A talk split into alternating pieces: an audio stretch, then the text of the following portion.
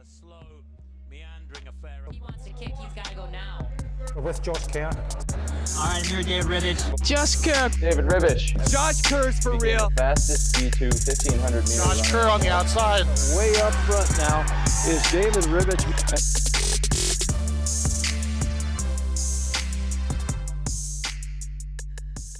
Welcome back, guys, to another episode of the Sit and Kick podcast. I'm your host, David Ribich. And I really am your better host today, Josh Kerr.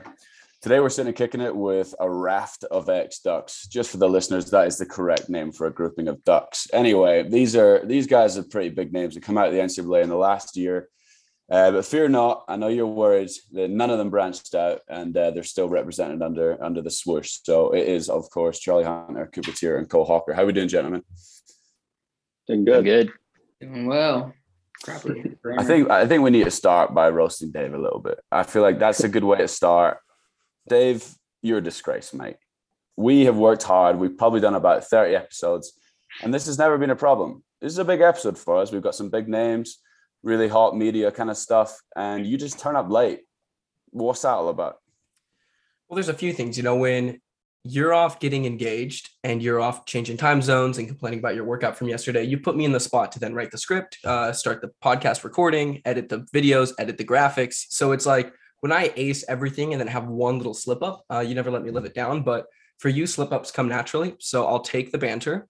Um, and yeah, I think I think we can just get this started because I'm not, I'm not really here for the the shit talk, Josh. I'm here for the good quality conversations with Charlie, Cooper, and Cole. And apparently it was a good year to name your kid with the letter C because all three of these guys are going to be um, all alliteration for when I'm speaking. But let's get through it. Josh, where are you guys all situated? Uh, you guys, are you in, you're in on an island, right, Cole? No, I was. I hopped off. I'm on, I'm back in Eugene now. Do you guys I'm live on. in the same house or no? No, it's like a street away. Walk away. Me and Charlie live together, but Charlie's also decided to kind of jump ship. So now we got an extra an extra room. So we're taking suggestions on what to what to change his room into while he's gone. Hey, I'm still paying rent, so that's my room. You mind that money's going right into my pocket. Oh, how'd you get roped in to continue to pay rent? What's that all about? I mean, I'm still I'm still going to keep it uh, to someone I camp right now in San Luis Obispo. Um, yeah, I plan to come back because I don't do anything to my roof. You won't know we did anything. I was going to say, the squatting rights will come into play at some point, mate. You never know, there'll be a wild David Ribich sitting in your room for a bit.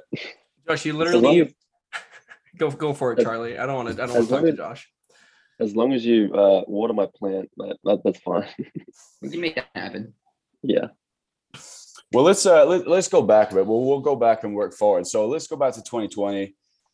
So, you know, Oregon have always had great success. Um, but do you think there was more of an attitude change or physical change when it came to the new coaching uh, that led to such a strong breakthrough for for you group of guys as a as a team? What do you think? Cooper, you got it. Oh, um, no, I don't know if there was necessarily like an attitude change or anything. Uh, I mean, Ben's a great coach, and like it was definitely a shift from the Powells. Love the Powells, but um, they just work in very different ways. Um, and then having that along with just like the teammates, and I mean, personally for myself, just getting older and a little wiser with training and the things outside of it, and then having someone like. I didn't necessarily work out with Charlie too much. He's way faster than me when it comes to like that, that uh, like shorter end stuff. So me and Cole were kind of, you know, ripping some of the longer reps and, um, you know, having someone, I feel like I got a little bit humbled. Just like, I felt like I was kind of at the top of like Oregon track and field. And then Cole came in and just like immediately showed me that maybe I'm not. And I think we, we kind of worked together and that helped us. And I think there's a lot of outside things. Like, I don't want to like give props to it, but like things like, like West Fly, I'm sure you guys have seen their YouTube channel, but them just like talking shit and be like, oh, we're gonna like, it's duck hunting season, all that stuff. And then like, I think that just like things like that where I think it was hilarious. We had a, like a little target on our back and then, uh, you know, we'd come in and I have the funniest picture of, uh, it's like a screenshot after our D M R last year they were saying they were going to beat us. And then uh, there's a screenshot of Everett Smolders with like his hair over his face, like looking emo, like they really had to go drop a world record on us. Uh, so there's always some justification on why they get beat, but um, no, shout out to those guys also. But I think it was just like everyone in the N C double A sort of stepped up. Um, and for us to continue to want to be, you know, that, that top program, we had to step up a little bit more.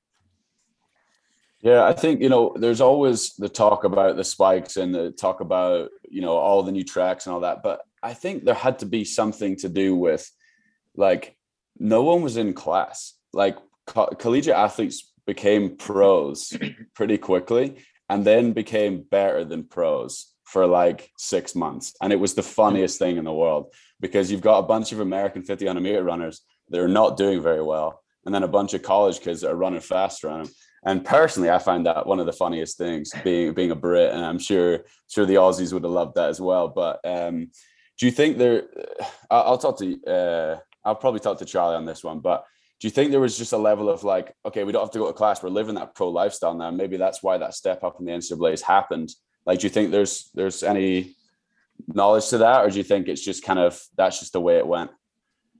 Yeah, absolutely. Like, as you said, we were, we were living the pro life. Like I can speak for Cooper and Cole and myself. And like, we were doing the absolute bare minimum in the classroom. Uh, we were just, we were, It was just, it was a training camp. We were living in a training camp. We had Hayward Field down the road. I think Hayward Field probably played a fairly big role in our success because, um, you know, we had a, a year of no facilities. And as much as like the facilities don't make a difference, they do, like to an extent. Um, and just to have our own like home base, I think we appreciated it a lot.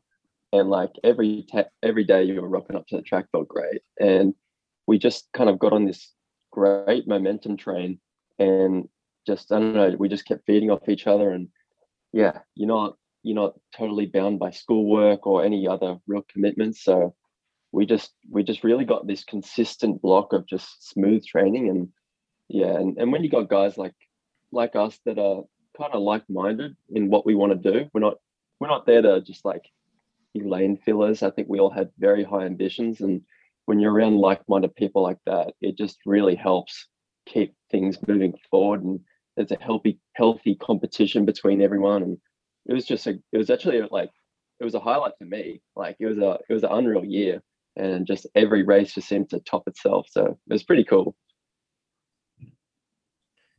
I want, I want to make sure that the point is made that Josh, this isn't a revelation of people not going to class. You didn't go to class when school was in session. So don't make it sound like, oh, this is a big thing for these guys now not having to go to class, when you've literally said, I did the bare minimum at U N M and well, cheated also to I try to get I, my degree. I, I, you I just never, finished your I, master's degree after like six years going through it.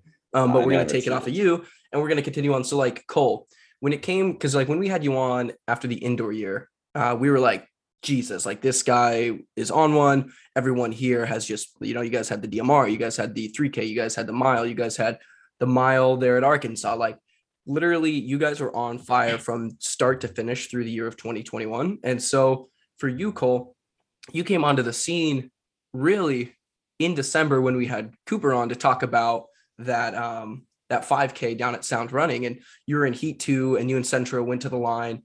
And like, that was the first time that your name was ever really brought up in a discussion. And all of a sudden you're the face of fifteen hundred meter running for twenty twenty-one for the U S. Like, what was that transition? Because in indoor season, you said you wanted to make the Olympic team, and that was still, I don't know how long that was, like three months out, and you never lost momentum. So what was that whole year in like one Cole Hawker statement? Yeah, I feel like going back to uh, like the fall where we were getting to, we were, we all came back to the university, and uh, we didn't have in-person class, and it felt like that training camp. Um, that's when I first started, it was my freshman year. I, I would get dropped by Cooper in like any really hard session, and same with, yeah, Charlie and all the other top guys. Um, and then, yeah, my sophomore year, that fall, I was like starting to hang on with Cooper. Um, And that was just like a big thing for me mentally, just like knowing like I can do it. And uh, he just finished uh, uh, fifth or sixth at N C A As the year before um, in cross. And so I was like, that's like a path right to the top of N C A A. If I hang with him, I can kind of like leapfrog over all these like barriers I thought I had to go through, like first get All American, then get top twenty. Then like, I was like, this is a clear path. Yeah. And then going into that indoor season, uh, I think it's funny you mentioned like, like the super shoes and stuff, like we were running really fast times, and there was those discussions like, okay, like new technology, technology doping, whatever. Um, but I think we backed it up so well because I mean, we won every event we were entered in, the distance team. It's not like we were just running fast times. Like we, we were still the best um, at our event. And I don't know, I think that was saying a lot for what we were doing at the time. And then as far as like the momentum goes, is continuing on to, I mean, indoors is obviously a big boost mentally. And then it's kind of nerve wracking when you're, you take a little downtime and you go back into the outdoor season, kind of wondering where, where am I going to be at? Um, did a couple races, like fifteens that felt pretty hard. I was in like, really, we were in pretty deep training. Um, yeah. And then, yeah, I was getting beat by, I got beat by Cooper and Nagoose in that one, fifteen hundred. And I don't know, just one, it just happened so fast. And like one race after another, I'm just like absolutely sending it. I mean, we did two races back, like back-to-back races with the intention of getting an Olympic standard time, um, which was just so hard. And I mean, came up short on both of those, but it's okay. And uh, just that like, pers- like constant flow of just like super tactical races, I think just, or not tactical, but just like intense races, just like allowed for that momentum not to really fizzle out because I didn't really have time to think. Yeah. And, and it's funny that you talk about like the whole like shoe doping conversation and things, because um, Josh wrote this question out on our um, really, really rough script. Um, but it's like running is pretty black and white. Like you have times, you have, you have people who beat other people. Um, and it felt as though through the whole year, the collegiate system was kind of in this like shadow of doubt where they're just like, oh, they're just running these fast times now. They're not gonna be able to carry that momentum for the Olympics. And like, certainly as a professional that would like have a, we'd have that conversation around training camps, around workouts, like, oh, they're, they're running fast now, but can they hang on? And obviously you guys did. Um, but this was um, something that I wanted to follow up with on any of you, and you guys can answer this, but in my opinion, growing up in the state of Oregon, I always followed Oregon track and field. Like it was, I'm not going to say dream school because I chose Western Oregon University. I chose Division two. Um, but U of O was always like this big, like far off, not dream. But I would arguably say that twenty twenty-one was the best collective year for the middle distance team at University of Oregon in terms of like the accolades, the records, the things that you three and, and all those around you accomplished. Like it's pretty absurd when you speak on from January first to end of the Olympics. Like, I don't think there's a class, you could almost argue with the Weeding, Greer and, and Centro era, but I mean, you guys put on a show. It was literally Oregon Ducks versus pros versus the world. Like it, it, it was really cool to see as an Oregon fan. Um, but now that you guys are pros, I have to, you know, like palm you guys into the ground, and I'm, I'm totally okay with that. But would you guys say that there's any era of Ducks um, that would outweigh your guys' season? Um, we actually had talked about this a little bit before, like going into indoor season, or at least I had, um, like to kind of etch our names into the like Oregon history books. Um, and I felt like there was no reason we couldn't do that. Obviously there had been great classes and um, individuals and teams, like that two thousand nine team with like Galen and Centro and Weeding and all of them, um, and kind of that whole like early two thousands era. Um, but I don't think, I mean, I don't want to like toot our own horn, but I don't see why not, like why we wouldn't be one of the top classes. Um, if you look at it, you can go back and you can look, and we got school records, we got world records, we got national titles. I feel like we did kind of everything you need to do.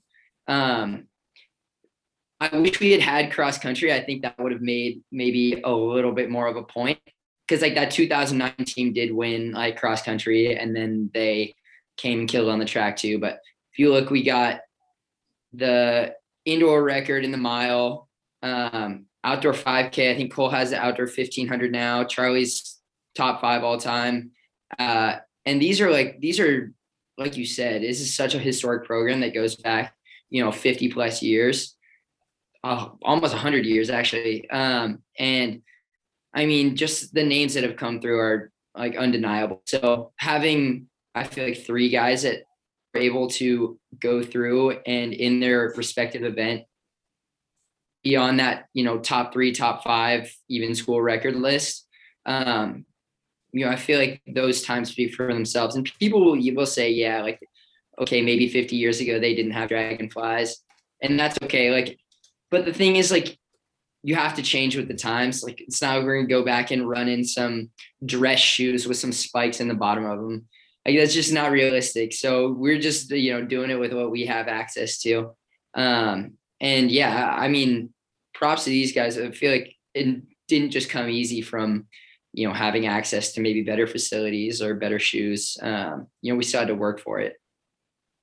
Yeah. I think, you know, I don't want Dave to be licking your guys' ass for the next hour. So I'll, I'll put my, put my efforts in, you know, I, I think I would say that I would probably had the last N C double A record for, for, you know, dress shoes, but, you know, we, we can talk about that another time. Um, but so when, when the, um, when the season was going on and you guys all kind of went pro at similar times, but slightly different times, like when did that start becoming a conversation for you guys? Cause obviously you're not allowed to talk about it with agents or things like that, but it's always going to be a talk in practice. Like, when did that come up being like, look, we're running times that are faster than pros. We're running times that are, you know, up there for, for getting good, strong contracts. Like Charlie, when, when did that conversation happen for, for you that you thought that was more of a reality than, than a dream?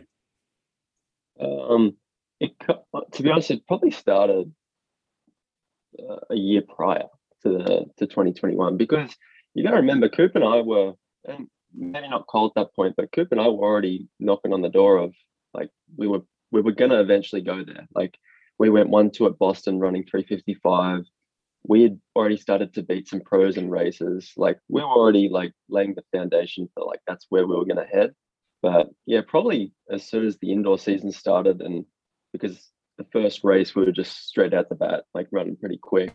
It was obviously like, yeah, it was going to happen. So It's it's a weird thing, like this whole process. It's a dark science. No one really tells you what to expect, and everything's very secretive, and like just no one tells you anything. So it's it's it's very weird. But I just reached out to someone that I kind of knew. I got as much information as I could get about the whole process, and it's it's an incredibly slow and grueling process, and it pisses the hell out of me. But um, I don't know. You get there eventually, but geez, it takes a long time. Uh, there's not much you can do. It's really up to them at, at, at that point. And maybe it's a bit different for Coop and Cole, but um, really it's just up to the brand. Like I was just at the mercy of the brand. Like I was just waiting for them to kind of come to me a bit with, uh, with the contracts. I think, I mean, we've spoken about this a lot, myself and Dave, but I think, I think there's got to be a band together from, from some pros to just, just put a fucking slideshow together or something, just being like, this is what is going to happen. Like, these are the things to look out for. There's going to be bullshit left, right, and center. It's going to take some time, and you're just going to have to wade through the shit to find what you want and what, what truly you, you need. Is it location? Is it money? Is it length of contract? Is it reduction clauses? Like, those are the things that are taboo to talk about, or if they're not taboo, no one wants to fucking speak about them. Um, but it needs to, it needs to be said from, from our point of view. So yeah, I think, I think that hopefully is is something that we do in the future, um, because it is a horrible process. Like it should be fun, but it's it's not fun. Like I look back thinking, you know, that should be a lot of fun. You got brands like fighting over you, you know what I mean? You got brands who want them, you know, you to run in their singlet, but it just seems to be super stressful. So that, yeah, that kind of sucks. But how how do you guys feel like your lives have really changed? Um, because I know that um, you got, some of you guys are still in Oregon. Like how's, how's your lives kind of changed? You guys got degrees yet or what? I do. For my, my life hasn't changed at all. It's like the, the weirdest thing is like coming back here, and every day I feel like I have like an assignment due. Like I'll be talking to Reed after practice. Like I gotta do homework. I was like, fuck, I gotta do homework too. Like, wait, no, I literally don't have to do anything. it's weird. Now I have like, now I'm doing the exact same thing, except I don't have to go to class and I'm getting paid. It just got like a little bit nicer. Um, and I'm sure if, like for Cole, it's a little different. Uh, I was like pretty much done at the end of my schooling anyway. So I was pretty checked out. Um, but Cole, Cole's got a little, little time to go. So I'm sure that was a little, a nicer relief. Yeah. Yeah. It, it's, I've been telling people the same thing. They're asking me how the, how's the pro life? I'm like, honestly, I mean, we're still living in like college houses. And nothing's really changed. Uh, it's kind of like same old, same old, just, um, just putting your emphasis more on this. Like you have to treat this as a job. I have to keep telling myself like, this is like what I'm paid to do now. And uh, I mean, I like that idea, obviously, because I don't know, I can spend like extra thirty minutes stretching out or uh, I don't know, do whatever. And yeah, since I like, I'm not at the end of my collegiate, like academic career, like Cooper and Charlie was, um, it is, I'm sort of in a point now where I'm figuring out what I, how much emphasis I want to put on school versus running, and it is an interesting dynamic, but not the biggest fan of school, so definitely have some relief right now. So you guys with uh Cole, you still being in school, Cooper, you're kind of being, I guess, done but there, um what is your guys's, I guess, next step? Like, will you guys still have some active role within the University of Oregon programming? Because I know that Um, one route that pros typically take to have access to facilities is they'll go on to the assistant coaching route, volunteer, so they can still stay under their college coach and or use the facilities of the school. Charlie, I know you've had um, some stuff sent out with Union Track Club and all those types of things. So what's your guys' next big move? Um, I mean, Cole, obviously, you're going to be an island boy. I'll make another reference to that. Um, but are you guys staying in Eugene? Are you guys bouncing around? What's what's going on there?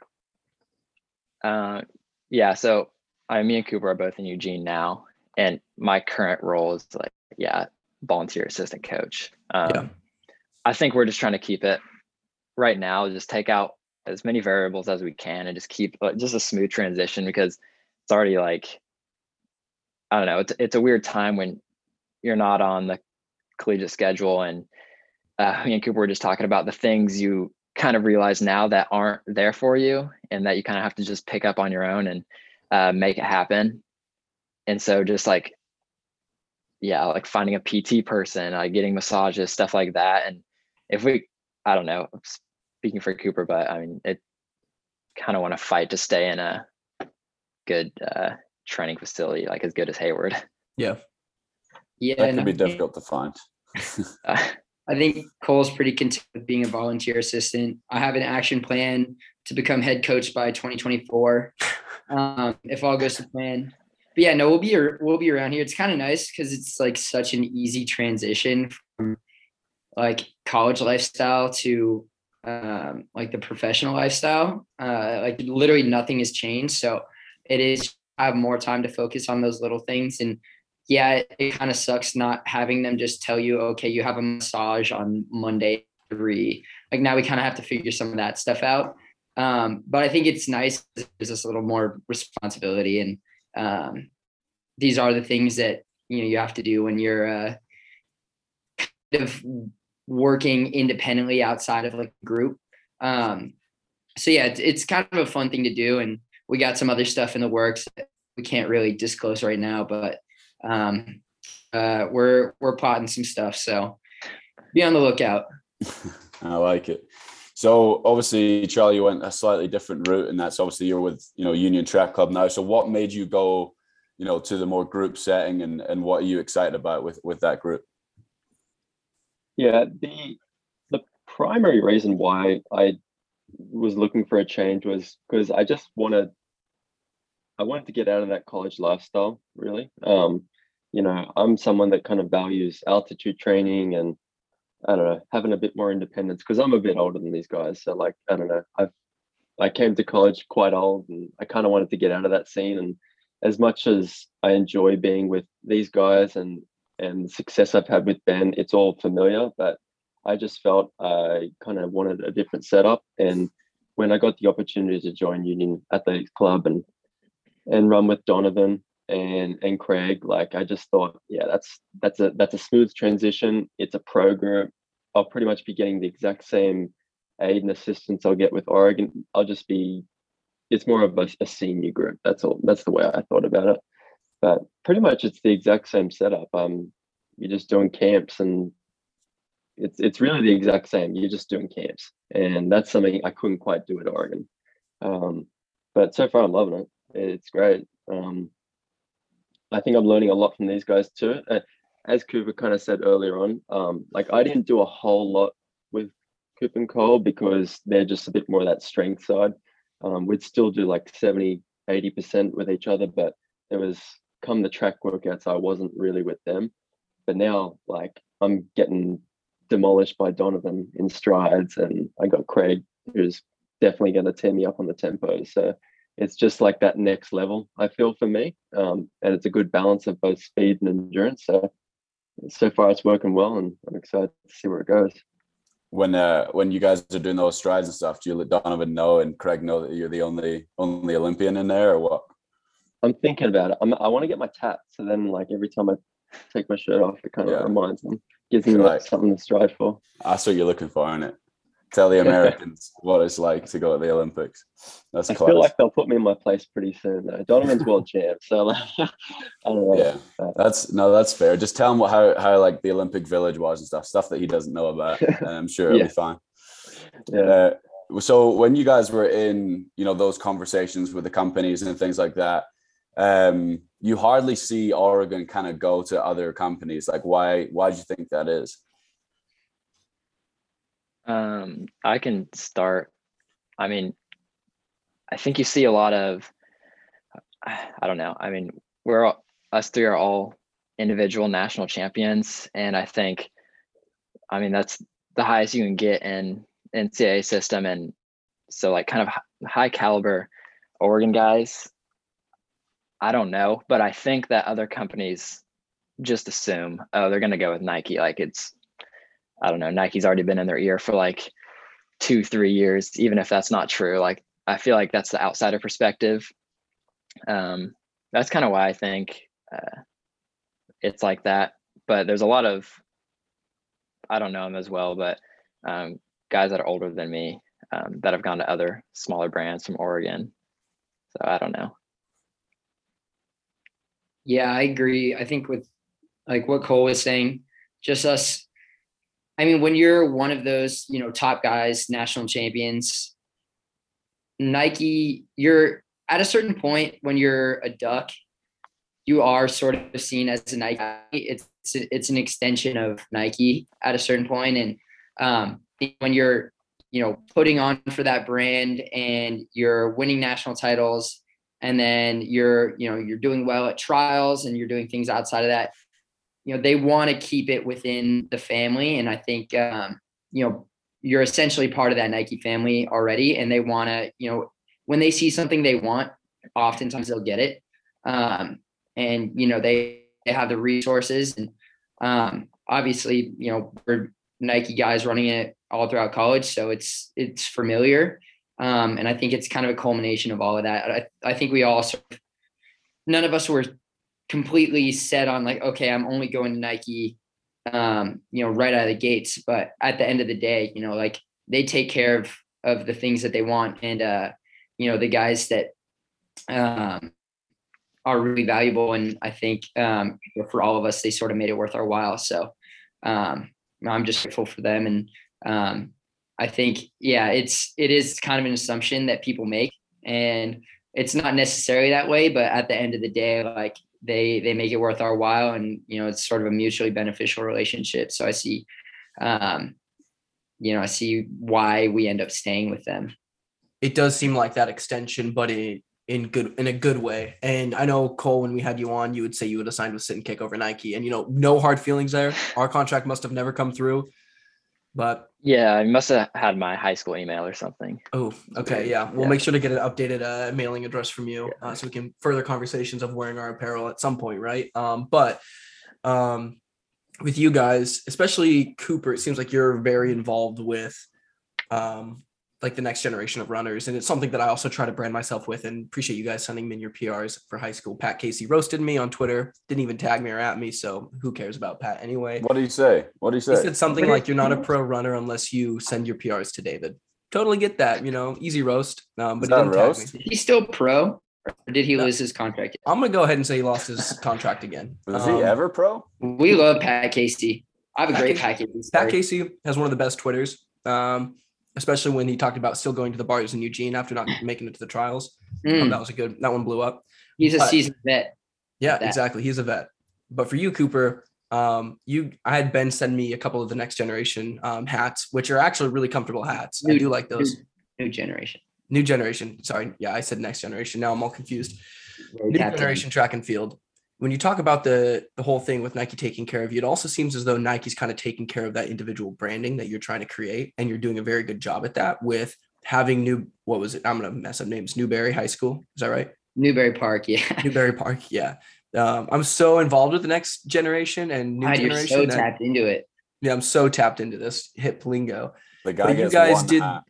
You guys did this uh, Nike testing of the new shoe. So like, let's talk about that relationship real quick. I don't want to like talk about how much Ben does for the sport, you know, that would just be crazy, but you know, he doesn't um, need his head any bigger, dude. So what's your guys' branding, I guess, is what I'm going to get to as a professional athlete. Cause now you guys have the ability to market yourselves, market the things you want to market besides just the school uniform that you guys represent. So where are you guys going from here with your branding?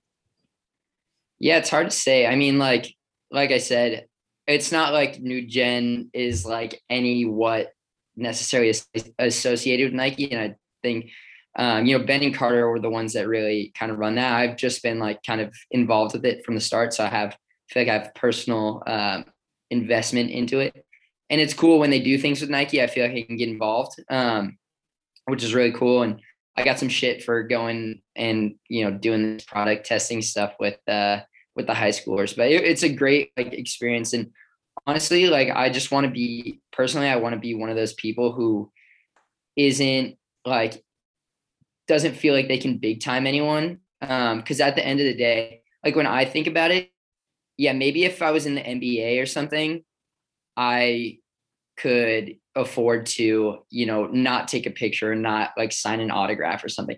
But at the end of the day, runners, like, it's not very cool at all. It's just like, it's about the lowest tier professional sport you can get into. Um, and so, you know, I want to be involved in the community just because when I was coming up, I felt like the people above me maybe didn't, um, you know, when I was in middle and high school, like I didn't get as much, you know, outreach from um some of the pro guys, and not that I had any reason to do that, but I feel like it's very beneficial and I can get people really excited about the sport.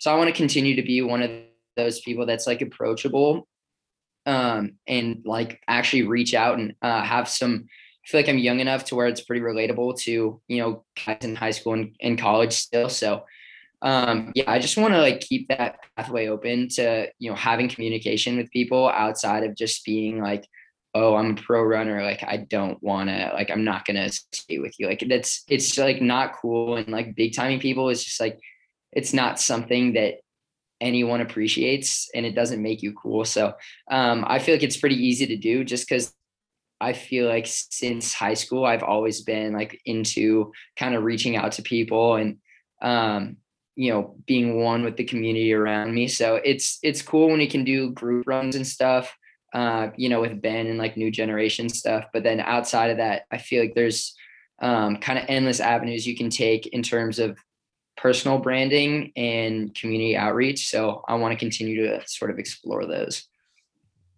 What, um, so Cole, I, I would love to, to chat to you a little bit about the, the Olympic fifteen. So, you know, you win trials. Um, you're now like the face of U S A fifteen hundred meter running. You're their only hope, is how I would say.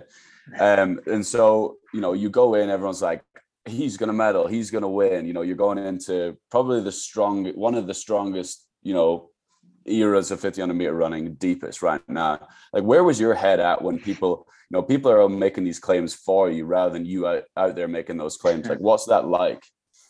Yeah, it's one of those things where it's like, I'm like confident in myself, and I'm like, yeah, I, I let me think it, but like, I don't know, dude. You don't have to say it out loud because it's it's a, I mean, like, quite the feat. I mean, like, probably the, like the greatest feat in the sport is the Olympic medal, and Olympic gold is like the, I mean, that's the highest you can go in track.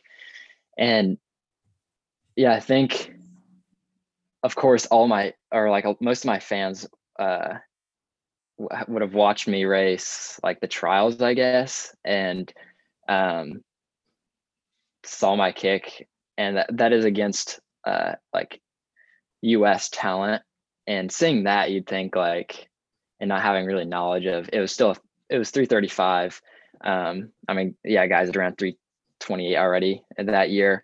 Um, but you see that and you're like, this guy's like, he, he can be, he can hang with anyone. He can outkick anyone. But I mean, I knew that I had, I think I had the slowest P R going into the final, um, or at least into the Olympics, uh, out of like, or I was like, yeah, forty-second out of forty-five.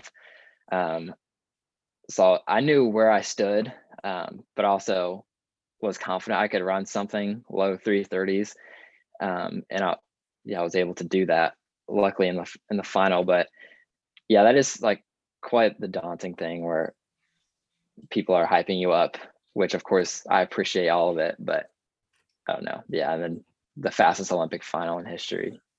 I think especially in like, it's difficult because your first major championships, like I was thirty-fifth, I think, in London twenty seventeen. And like, I, I mean, I stood up next to like Kiprop, and well, Kiprop now is, well, technically I beat him, so maybe thirty-fourth, but, um, you know, Centro and all, all these um, like really good guys. And I was just like, holy shit, like, you know, I won N C double A's, but this is like a whole different thing. And it kind of got into my head a little bit. But I think as your first major, and with the performances you put together, I think that that's gotta that's gotta go down as is is something pretty crazy, especially with all that pressure on your shoulders. I mean, you jumped from like a guy that hadn't made a standard to a six in the world. That's pretty fucking good in one championship. So where, where what what's next? Like what where's the next goal? Obviously, you guys have a home world championship next year. Like that's pretty exciting for all like for all you Ducks, I guess. Like you guys you guys pretty pumped for that? Sticking with the same distances. Yeah, definitely. I, I I don't know what everyone's planning on doing, but yeah, I definitely see myself as predominantly fifteen hundred uh, runner right now. And uh, kind of my, my outlook now is, well, I just learned, honestly, like I was able to make it to the final and I'm like, gave me a ton of confidence, but also made me aware of just how hard it is to not even like, just make it like, make it out of the, make a U S final and then get top three in that final, and then you have these more rounds. It's just so hard, and you have to be so spot on in like six races in a row, and it's just like nothing kind of showed me that nothing's guaranteed, and I just like want to constantly remember that while I'm training and just don't get too comfortable, because I mean there's there's people right there. And but going forward, I, my goal is to just, I mean, why would I not want to win every race I'm entered in? Like, I don't see why that wouldn't be the goal from here on out. Yeah, no, that's fair. I, what about what about you guys? Like, you know, how exciting is it for for World Champs next year, being where you're at? I mean, for for me, like, like I said, London twenty seventeen was my was my first major championships, and it was insane. Like, I can't tell you how crazy that whole experience was. So I, I'm jealous of of uh, of you guys, but I, I'll I'll take. I'll take trying to take down some Americans. And you're going to let them answer the question, Josh? I, it, it, can I finish the question, please, Dave? I feel like you're just sputtering. And I also have a comment to make on previous conversation, but mute yourself. And, uh, and so I'm just saying, like, I think that's, that's super exciting. So obviously the goals are to make the team, but I think when you make a U S team, you're, you're up there to go and try and battle for medals. So that's, that's pretty exciting. So five K for you, Cooper, is that what, is that the goal? Um, I'm trying to currently transition down. So I'm, might see if I can sneak into eight hundred, fifteen hundred if that doesn't work out. And if that doesn't work out, then last resort's the five K. Um, but currently the speed's not there. So yeah, probably five K. Um, but yeah, no, for sure. I think having in Eugene, it's maybe a little bit more pressure being a Duck trying to make the team. But like once we do hopefully make the team, um, I've never, I've never heard like a crowd like Hayward Field when you're a Duck. Um, I've, I've told this a couple times, but the craziest thing I've ever heard was when I was a freshman. No, I hadn't done anything notable, but I like got the last spot in the N C double A's in the five K. And I was standing with like Justin Knight to my right, like N C double A champ, um, and just like really big names. And everyone, they were like announcing everyone. And we were like little claps, little claps. And then they announced my name, and it was just like a roar. And I was like, dude, nobody even knows who I am here. I can guarantee that. And, but they just like, you, you hear someone's a duck and immediately like you have, you know, twenty thousand fans. So, um, you know, hopefully we can get there and uh, kind of have that crowd backing behind us. But I'm excited. Yeah. Like you said, like if you can, uh, you know, make it out of the, the U S system and, um, you know, be one of those guys to make world champs, you're always kind of have your nose in it. So hopefully that's, uh, you know, that's the plan this year. Go on, Dave. Unmute. Oh, no, I was going to let Charlie talk too on being an eight guy because, you know, like he made the Olympics too, Josh. Thanks for mentioning that. But he's also going to be going for the world championship team for, for Australia again. So what about you, Charlie? I mean, like these guys uh, and you are all heading back, hopefully to Eugene for world championship. And is this something that's always been like you make the Olympics, you represent Australia there. Is the next step just team after team after team, especially with it being in Oregon? Yeah, the, once the standard's been set to representing your country, that's where it's at. And anything less than that is a failure to me. So definitely, definitely going to stay with the eight, but I'm going to be experimenting more with the fifteen. To be honest, I, I've always thought I was a fifteen runner. He seems to think I'm a fifteen runner. I train like a fifteen runner. So like, I just, just with how the season played out last year, um, it just made sense for me to keep going with the eight, and it was something new, and it was, I was just doing really well with it. Um, so I'm definitely not going to stop it, but I'm a fifteen guy, I'm pretty sure. So like, I'm, I'm definitely going to start to experiment more with that. Um, and yeah, super, really looking forward to world champs, but also Com Games for me is a pretty big one. That's about a week later. Um, so really it, it's a big year for, for us, uh, Commonwealth athletes. So, Um, yeah, it's going to be pretty sick. Like to go from hopefully world champs to Com- Commonwealth Games is like something I'm really excited about. Um, yeah. That, that oh. was what I was going to ask you about the Com Games. I think, you know, it's very difficult to explain to Americans really what it is.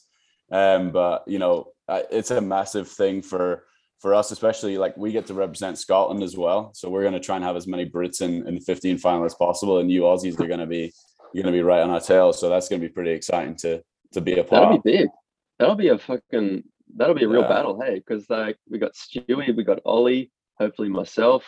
Yeah. Like that'll be, we got, be we got race. Kenya in there. We got Kenya, Kenya, Scotland, England, Ireland, Wales. So it should be good fun. It's called the Commonwealth. Yeah, so it really can't be that superior to anything. You know, they could have chose a better word than common. So nothing's going to come out of there being rare or. Hey, watch your mouth about the Queen. Yeah. I don't even know who the Queen is. Tell me her name. It's probably Elizabeth. Um, That's the one. So a few things. Um, I'm going to jump back. I literally, in all caps, when Josh was talking, said, let me jump in real quick. But he failed to see it because he was so caught up in talking about himself. But Cole, in that first round of the Olympics, you nearly knocked out Josh. And I don't think we should brush over that. You nearly knocked out Josh. And there's a photo of you just casually coming across. And and you said, like, if you have a name, you have to protect it in like a, a post, like maybe a month or two ago. And Josh is across the line, like necking across, barely making it through. Was that a moment when you got to the Olympics of like, okay, like nerves are out, butterflies are gone. Like I am here, I'm present, and I'm ready to kind of make through, make through these rounds. Yeah, definitely. And I mean, I didn't, can't really think much of it. Like something like that. I mean, cause obviously goes and gets a bronze medal. Like, and I remember my teammate, teammate James West was like, uh texting about it, or some other teammate was like, Kerr did not look good, like I don't I don't know what's going on. And then my teammate James was like uh he was like uh rounds are weird, like whole, I think he's still a medalist. And then it happened. I was like, damn it, man, why was he right about that? Uh yeah, but that was definitely a moment where like, I mean, the first round, kind of my mentality, put it like super simply, like just to let kind of make it like easy in my head. I was like, all right, I got to get through the first round just because like, I don't know. I I didn't come here to race once. and I was like, all right, just get through that one and then get to the semi. And pretty much if you're like, if it's close, like send it, like do whatever you can to get to the final. Like, I don't even care if I, if I'm dead in the final, like I need to get to the final. And that was kind of the mentality of that. And when I saw people like, uh, yeah, like Philip Ingebrigtsen didn't make it through. And I mean, then I watched Centro didn't make it through. And I, I was like, like, wow, like these are like really good guys, like legends of the sport. And uh, like they're getting eliminated, like this is legit. And I made it through, and it was definitely like pretty surreal. And I was able to see myself as like a much better runner than I previously saw myself as. Oh, for sure. And you I did probably... it for the media. What's up, Josh? I did it for the media attention. Yeah. Yeah, you did it for comeback the story. Articles. Yeah. Yeah. It, I mean, it worked. Like the story, I mean, that's what I had to tell myself when it happened was like the story is gonna be pretty good. Um and the Instagram post was pretty good. You know, you should have knocked me out when you when you had a chance. It was all it was all written in the stars, mate. If if Larmar is still writing your social media, um, she should have gotten a bonus for that. Um, but speaking of bonus, let's start talking about money. Let's start talking about banter. This has been a pretty conversational uh, episode. We've got a lot of banter questions, and putting this on our story, putting it on our individual stories definitely got people talking on what they want to know. We had to X a lot of these. Um, a lot of them involved uh, very risque and or inappropriate comments. Um, and considering most of our audience is below the age of eighteen, we will not include any of those, you know, just out of um, respect and courtesy to those mothers and kids that are listening. Um, but here's a fun thing that we've never done before in the podcast. So season five, we've always talked about paying our guests, and you guys are one of the first big groups that we're going to be starting to pay. We kind of flirted with some money. So here's a chance. Here's our wheel. Here is money. Every different slot on this, and we'll use this part of the podcast for video. There is, I'll just read off some of that money that you can make. We have, let's go with the big number first, five hundred dollars a person. Okay. You go to the right of that, you have fifty dollars, two hundred dollars, one twenty-five, seventy-five. Here's a spin again for next guest bonus. So if you roll the spin again, the next person we have on with Josh, are we able to say who we have on coming up next? She's uh, confirmed. Yeah. Okay. Do you want to just, conf- do you want to say that? Uh, we're getting Keely Hodgson on. Yeah, so if you're listening to this, we're going to have uh, Olympic Silver coming in. That's uh, Cooper just did it. Ooh. So that's going to be a good episode. He'll definitely listen to that. Don't tell Rachel. Um, but we're going to keep going on. We have one hundred twenty-five dollars, another fifty dollars, another seventy-five dollars, one hundred fifty dollars. And then next to the five hundred dollars, five hundred dollars is a little bit smaller, okay? It's cut in half, but you can still land on that. Next to the five hundred dollars is video on your story about how much fun you guys had today. So maybe that's a spin again. Maybe that's just zero dollars. But if one of you guys wants to spin the wheel now, we'll get into the banter bowl, and then we could do the last two, or we could all send the wheel now.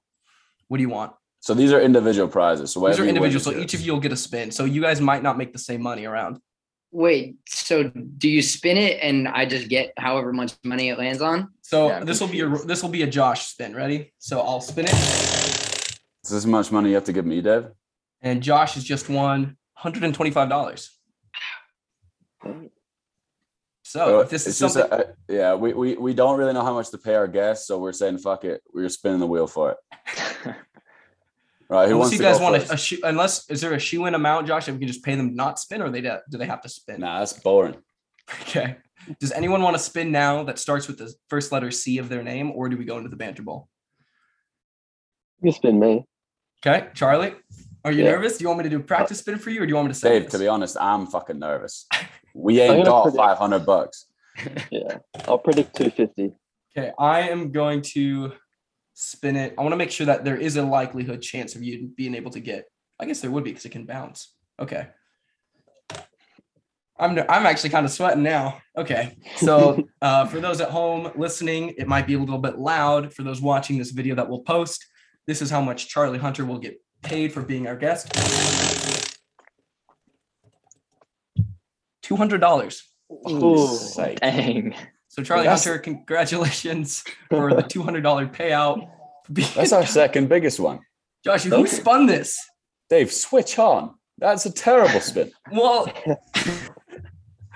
oh God. Okay. So what let's was see the one if... next to it? What's red? Uh, two hundred, one twenty-five. Oh, good. Nice, so nice. You got another seventy-five bucks for being on uh, that spin. Either of you guys want to spin now, or do you want to wait? I'll go. Cooper? Oh, God, I'm sweating again.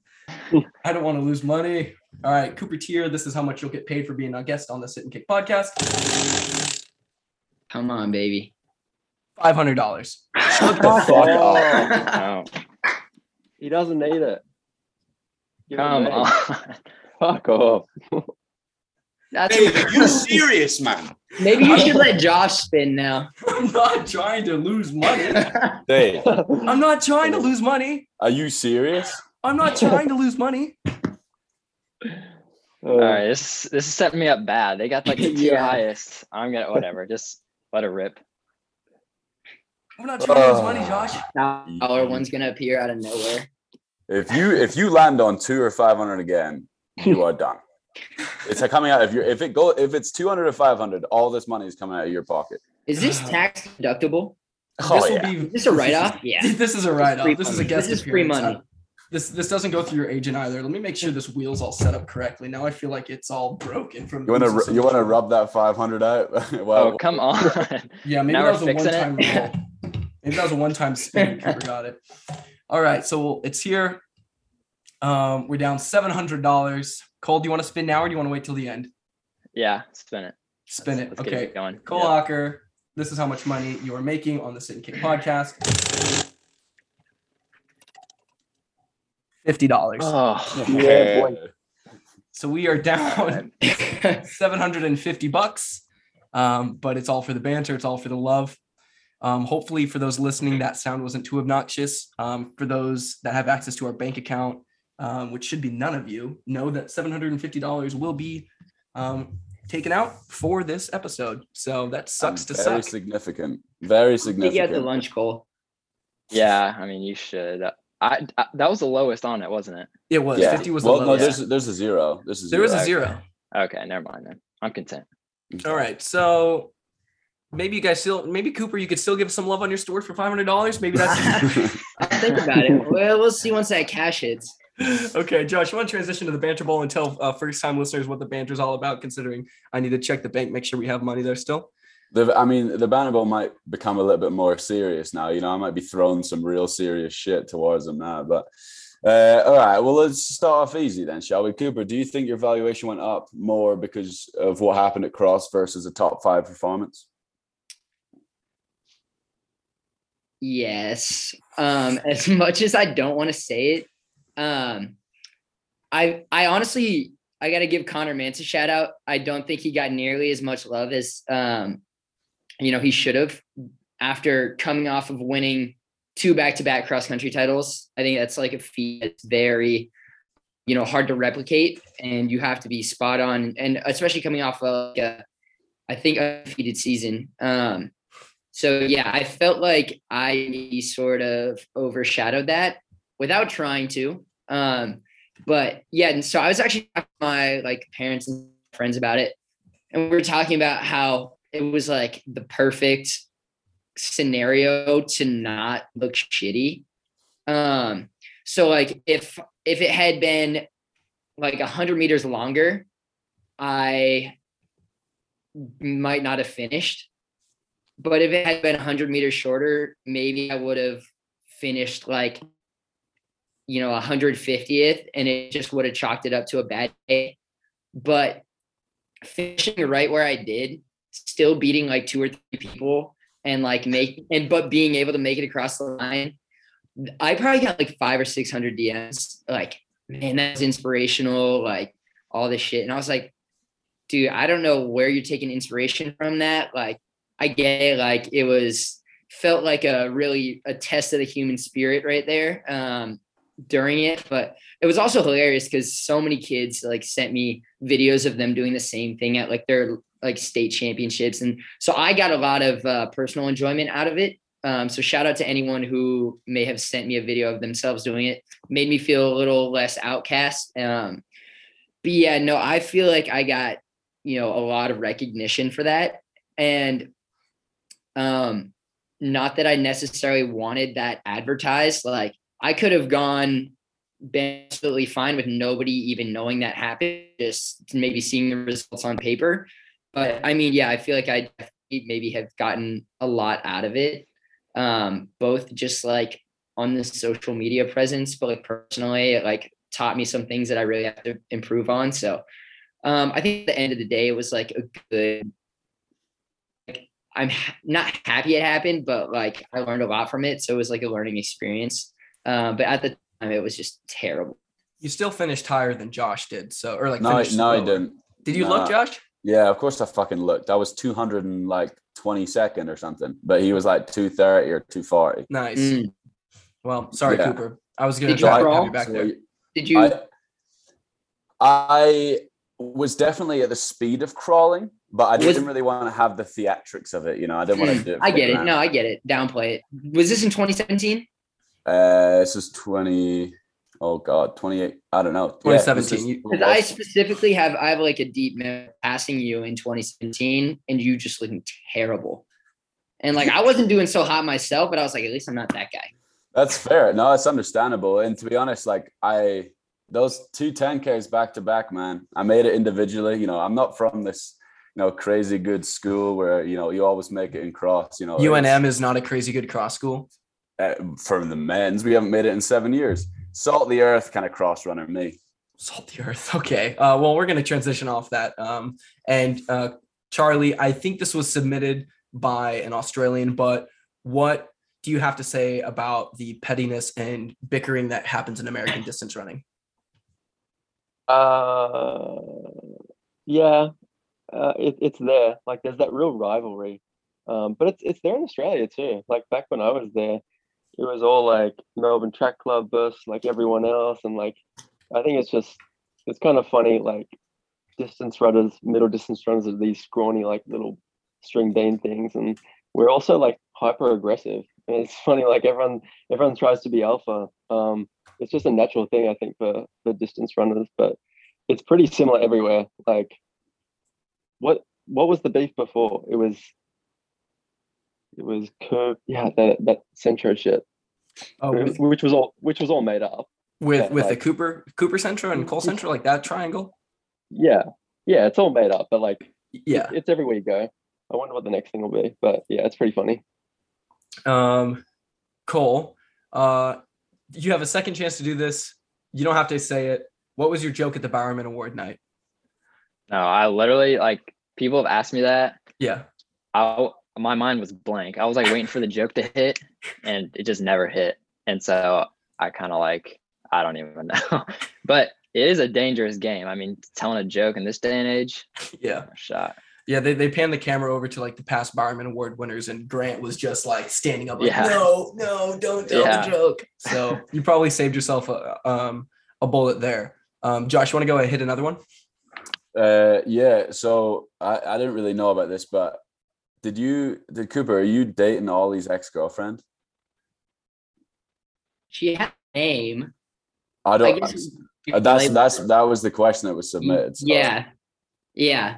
I guess. So okay. they said, they said, um, how did Cooper steal Ollie's girlfriend? Is there any beef there? I don't think so. Um, you know, there was like, they, they did their podcast and, um, there was like a point where he was talking about like N C A A's thing. Um, and like a lot of people or like two or three people sent me a thing. It was like, hey, he was going in on you, like, like because of the Rachel thing. And, to be fair, he brought up some some points that were valid. So, like, I, I don't think there's any, you know, animosity or anything there. Um, I don't know. I haven't really talked to him. We're we're not too good of friends. I don't really know him that well just because I haven't really met him. But uh, he seems like a nice guy. Got yeah, and, and I want to kind of defend Cooper here, too. I know that they've been flirting and talking for a long time. Him and him and Rachel is her name, Josh. Um, you know, I think oh. their relationship started when Cooper did like for T B H, and that was probably about seven years ago. And since then, it seems as though Cooper and her have she, been able to. She really wrote that, huh? What?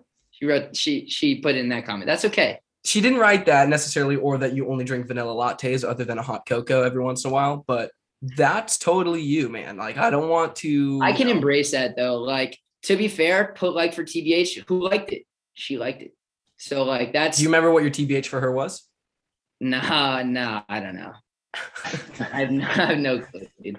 Um, I'll follow up just on the topic of love and romance. Um, one, someone su- submitted Charlie's shameless ab selfies. I don't, I don't get those, but do you often send those, Charlie?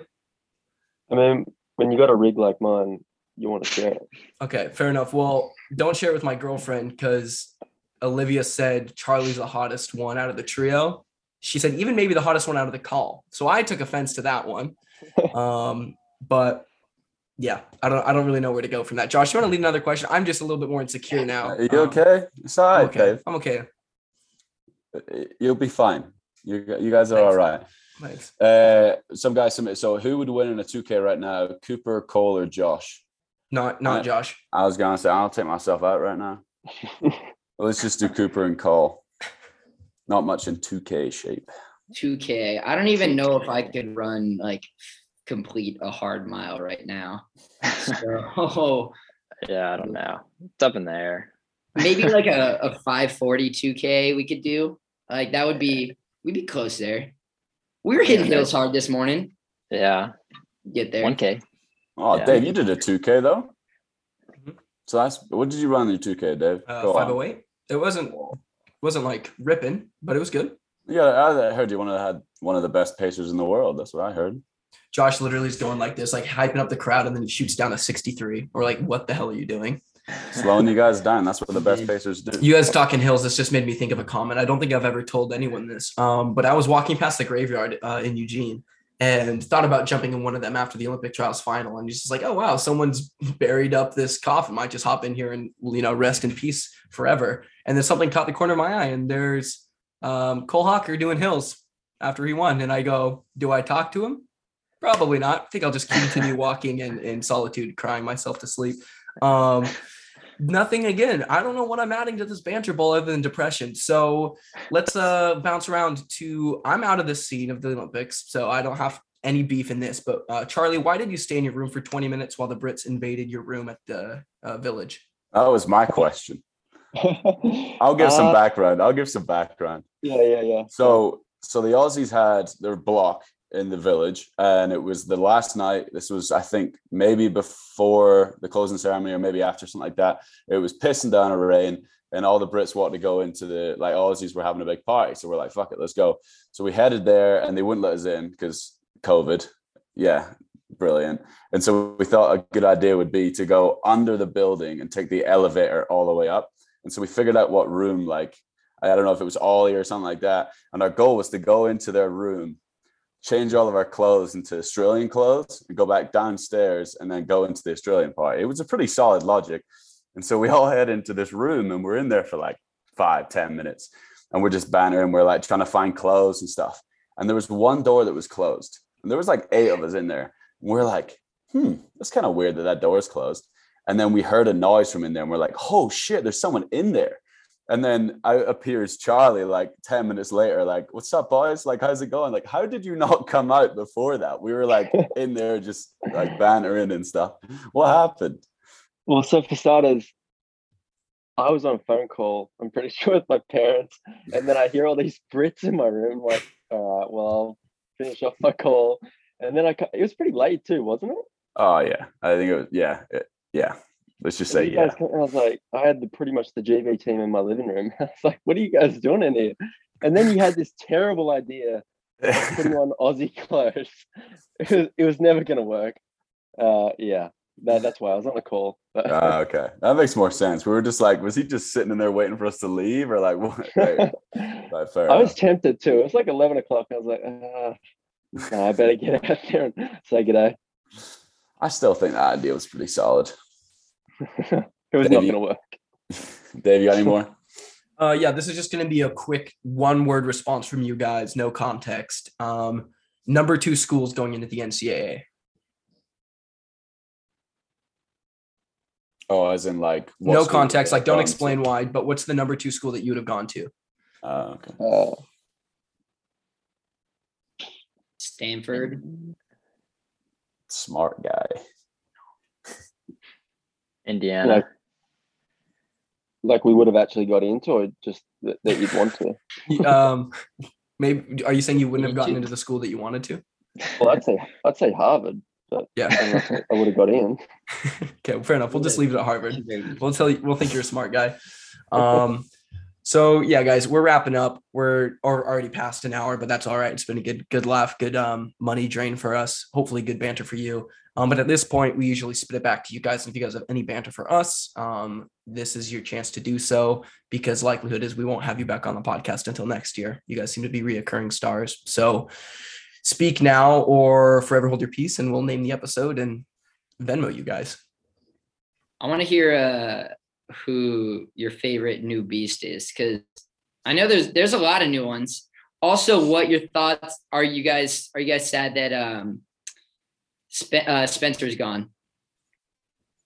Uh, I over time I enjoyed Spencer's company more. I think I had a tough transition with him, um, just because like overall like I didn't understand his role.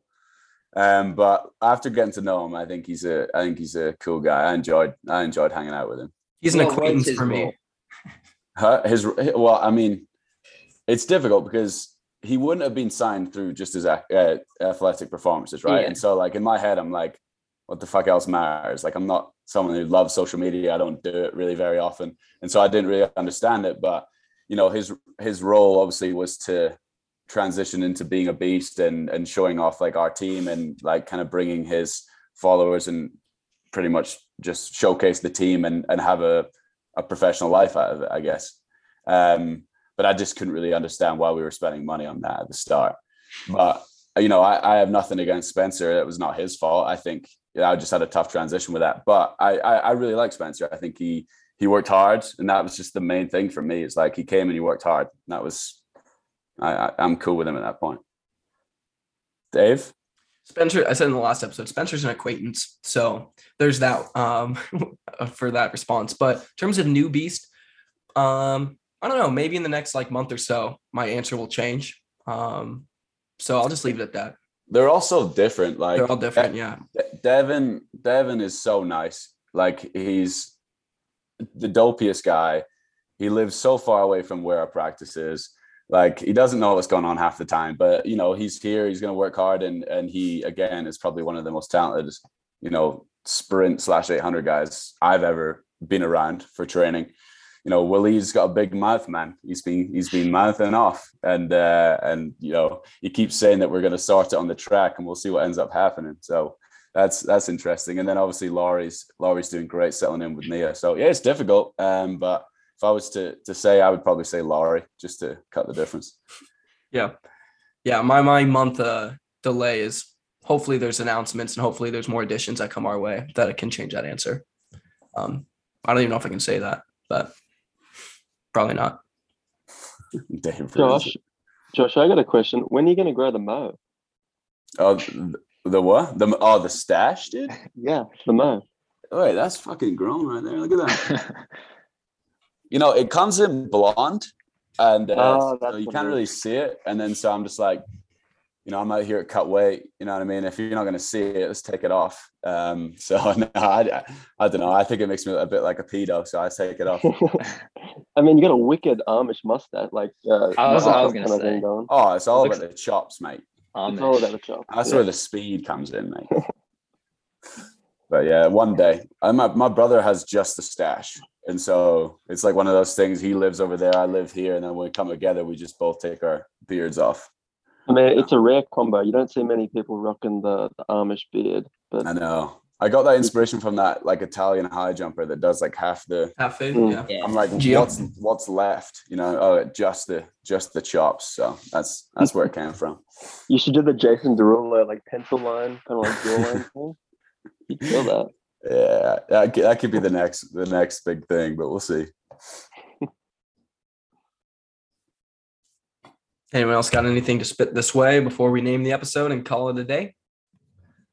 Can you sing the um like the Dwight Schrute Michael rap with when he wears the hat?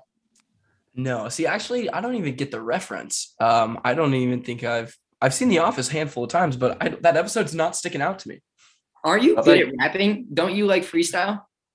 No, no, I don't want to bring this up because I've D M'd Cole for him to send me a beat and he still hasn't. So that's a little bit of talking about that that beat this morning with Jack. Well, uh, yeah, no, I swear it's in the works. I don't want to put out like I don't want to put out garbage. and I'm moving at a slower rate right now, but for, you know, holidays, got bogged down with family. Yeah, bummer. So, yeah, but no, I can just give it time. It's going to come. All right, you, so, you sound like me when Dave asked me to do something for the podcast. And he still hasn't done the podcast work, so I'll believe it when I see it. But um, yeah, rapping, you know, it's just a hobby. You know, I'm not going to try to, you know, spice it up beyond uh, what it is. Um, but I'm very poetic. Me and, me and Cooper and some other teammates have been talking about doing a cipher for God knows how long at this point. So might as well, you might as well join in on that one. Out, finally I happens. Will, and I'll wear this beanie as well, and I'll do some research on the Dwight and Michael rap just to get some inspiration. Yeah, we're yeah. going to call it the double X L fresh man. Ooh. Just the freshest man out there. So. Oh. Um, I was gonna say I don't know if Cole liked that name. No, I don't um, get it. We're just fresh man, man. Um, but yeah, we'll we'll workshop it. Perfect. Yeah. All right. Speaking of naming, Cole, what's the name? Nike aren't the only ones paying out big. Charlie, Cole, and Cooper cash out. Oh, cash out. Dramatic. And now, now we're out. Um, thank you guys for listening. Uh, follow these guys over Instagram. Uh, Charlie doesn't follow Josh or I on Instagram. That's not personal. That's oh, just really? business. Don't worry about it. Um, but thank you guys for listening. If you enjoyed this, follow them, follow along their journeys, follow along ours. We appreciate the listen. Josh, any final words before we head out? No, this has been fun, but uh, yeah, follow along everyone's career. It's going to be a big twenty twenty-two for the boys. Anything else from you guys? Thanks for having us. Appreciate yeah, it. Thanks for having us. Yeah, of course. With Josh Kerr. All right, I'm here, David Ribich. Josh Kerr. David Ribich. Josh Kerr's for Became real. Fastest D two fifteen hundred meters. Josh Kerr on the outside. Way up front now is David Ribich.